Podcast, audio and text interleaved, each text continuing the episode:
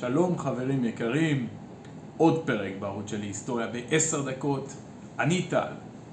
היום בפרק אנחנו הולכים לעשות המון המון כבוד לגדולי המרגלים של ישראל, האיש והאגדה, המרגל שלנו, האיש שלנו בדמשק, אלי כהן. תחזרו אחרי הפתיח.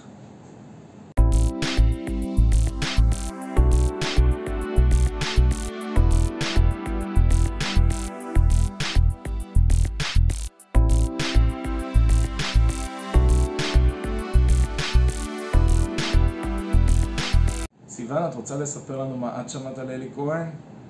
אלי כהן זה הכי nineties, לא? הוא נולד והוא פעל בשנות ה-60 ונולד בשנת 1924 במצרים. אז אני שמעתי עליו ב nineties. הרבה שמעו עליו לכל אורך הדורות. זו סיוון אשתי דרך אגב. אז כמו שאמרתי קודם, אלי כהן נולד במצרים בשנת 1924, הוא היה פעיל מאוד בתנועה הציונית אחרי יחס עוין של האוכלוסייה במצרים, וזה משהו שהתפתח והוא עצם אחרי מלחמת השחרור מסיבות מאוד ברורות, הוא עלה לישראל בשנת 1957. אחרי שעלה לישראל יצרו איתו קשר יחידה 188, שזוהי בעצם יחידה של המודיעין שלנו, של אגף המודיעין. הם חיפשו בעצם לוחמים יוצאי יחידות ערב, ואלי כהן התאים להם כמו כפפה ליד. יחידה 188 היא כחלק מאמ"ן. כמו שאמרתי קודם, חלק מאגף המודיעין בצה"ל. אז ב-1961 אלי כהן נשלח לארגנטינה כדי לבנות שם את סיפור הכיסוי שלו, סוג של להתאמן, לראות שהוא מצליח גם לבנות את סיפור המסגרת שלו וגם בעצם מה שנקרא מתאקלם, רואים שהוא מתאים לתפקיד הריגול. אז בארגנטינה הוא פיתח איזושהי דמות, בחור סורי, בשם כמאל אמין תעוות, משהו בסגנון, מקווה שאני אומר את השם נכון. בזמן שהוא בארגנטינה הוא התחיל ממש להתערות בקהילה הסורית שהייתה שם, קהילה הסורית שהייתה שם, ואחרי שהוא הוכיח את עצמו בארגנטינה שהוא מסוגל להתרגל בעצם לסיפור הזה של להיות מרגל לג'וב הזה, ושהוא טוב ומוכשר ויודע ליצור קשרים, הוא היה בשל לאתגר הגדול, למאני טיים, ליציאה לסוריה. שנה לאחר מכן, 1962, הוא הגיע לדמשק, כשהמטרה שלו היא לאסוף מודיעין. מודיעין בארץ אויב, זה כבר המאני טיים. ומה שהיה זה שבעצם קהילת המודיעין, שולחיו בישראל, מאגף המודיעין, שלחו, מה שנקרא, שכרו לו שם דירה שצופה על המטכ"ל הסורי. ושמה הוא ממש בנה את הדמות של אותו איש עסקים עשיר ומצליח. עד מהרה בסוריה, שימו לב, סוריה היא אחת מאויבות המורות של ישראל באותה תקופה וגם uh, לאורך השנים ועד היום. אבל זה כל כך לא מובן מאליו שמצליח בן אדם לחדור לתוך סוריה. ובהמשך הוא עוד מתיידד עם אנשי הצבא ופוליטיקאים. כמובן שזה לא מובן מאליו כישראלי באמצע סוריה. מצליח להתיידד עם אנשי צבא ופוליטיקאים סורים. הוא אוסף הרבה מידע ומודיעין יקר מפז, אותו הוא מעביר לארץ. אתן לכם דוגמה למודיעין חשוב שהוא העביר לישראל באותה תקופה. למשל ניסיונות חבלה של הסורים במוביל הארצי וניסיונות הטיה של המים במוביל לשטח סוריה. בעקבות אותו מידע שאלי כהן מעביר לארץ, בזמן אמת גם,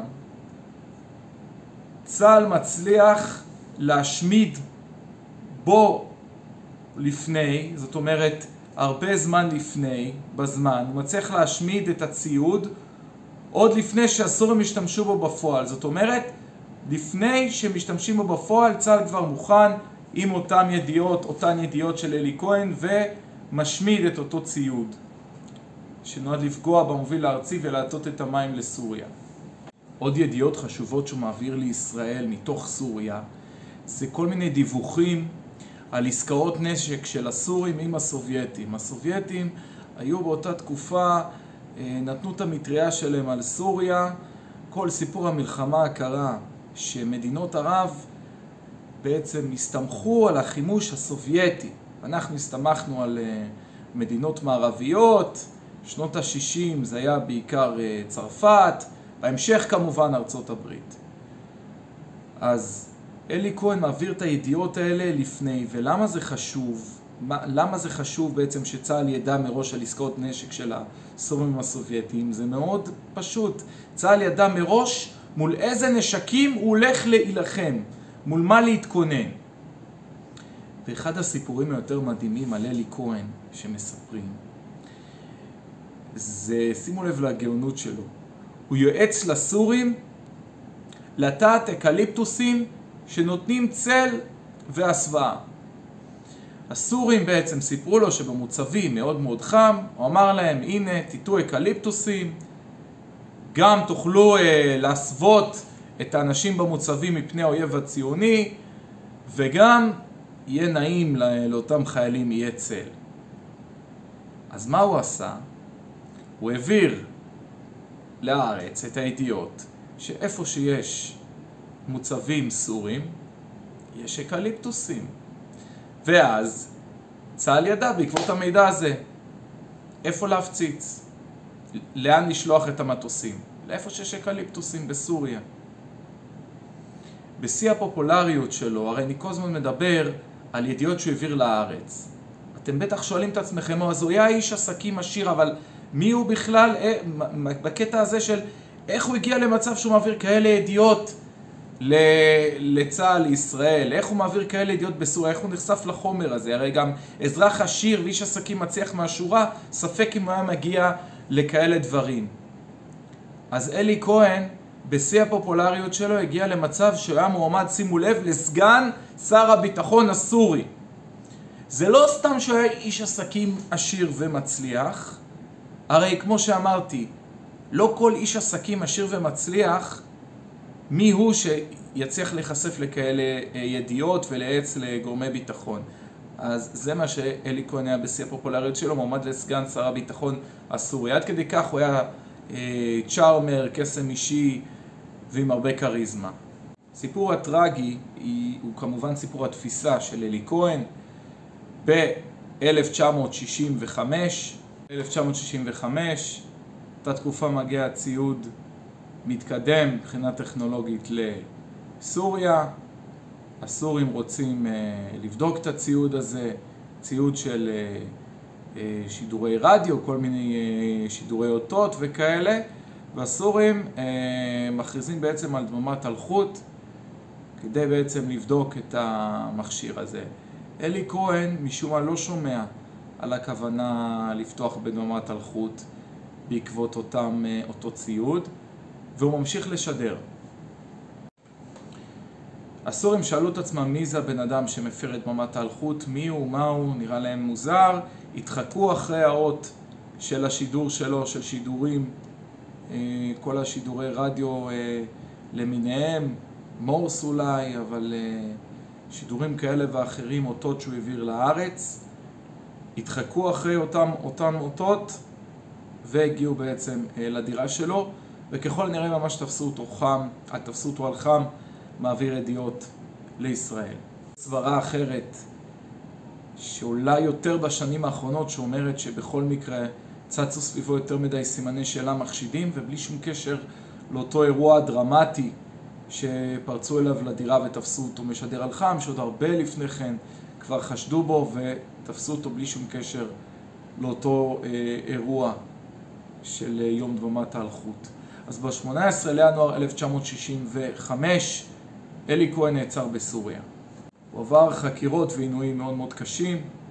ישראל מנסה בכל דרך אפשרית לשחרר אותו. משא ומתן מאוד מאוד אה, אה, אינטנסיבי מבחינתה של ישראל, מבחינת הרצון שלה לשחרר אותו. ממש מתחננים בפני הסורים, מנסים כל מיני... אה, דרכים, הצעות, להגיע איתם למשא ומתן. זה לא צולח, הסורים כל כך נפגעו, הכבוד שלהם כל כך נפגע מזה שהוא ממש חדר להם לקרביים, שזה כבר אבוד מראש. וב-18 למאי 1965, אלי כהן, בכיכר המרכזית של דמשק, מוצא להורג.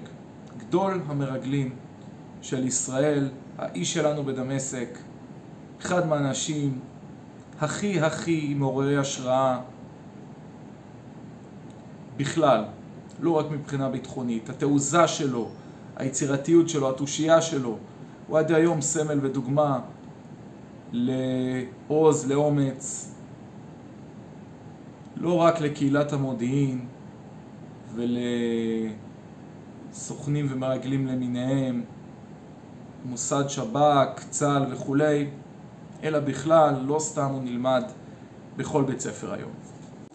חברים, תודה רבה. אם אהבתם את הסרטון, עניין אתכם, לייק, יירשמו כמנוי. אני הייתי טל, גבירותיי ורבותיי, תודה רבה לכם, ונתראה בשבוע הבא.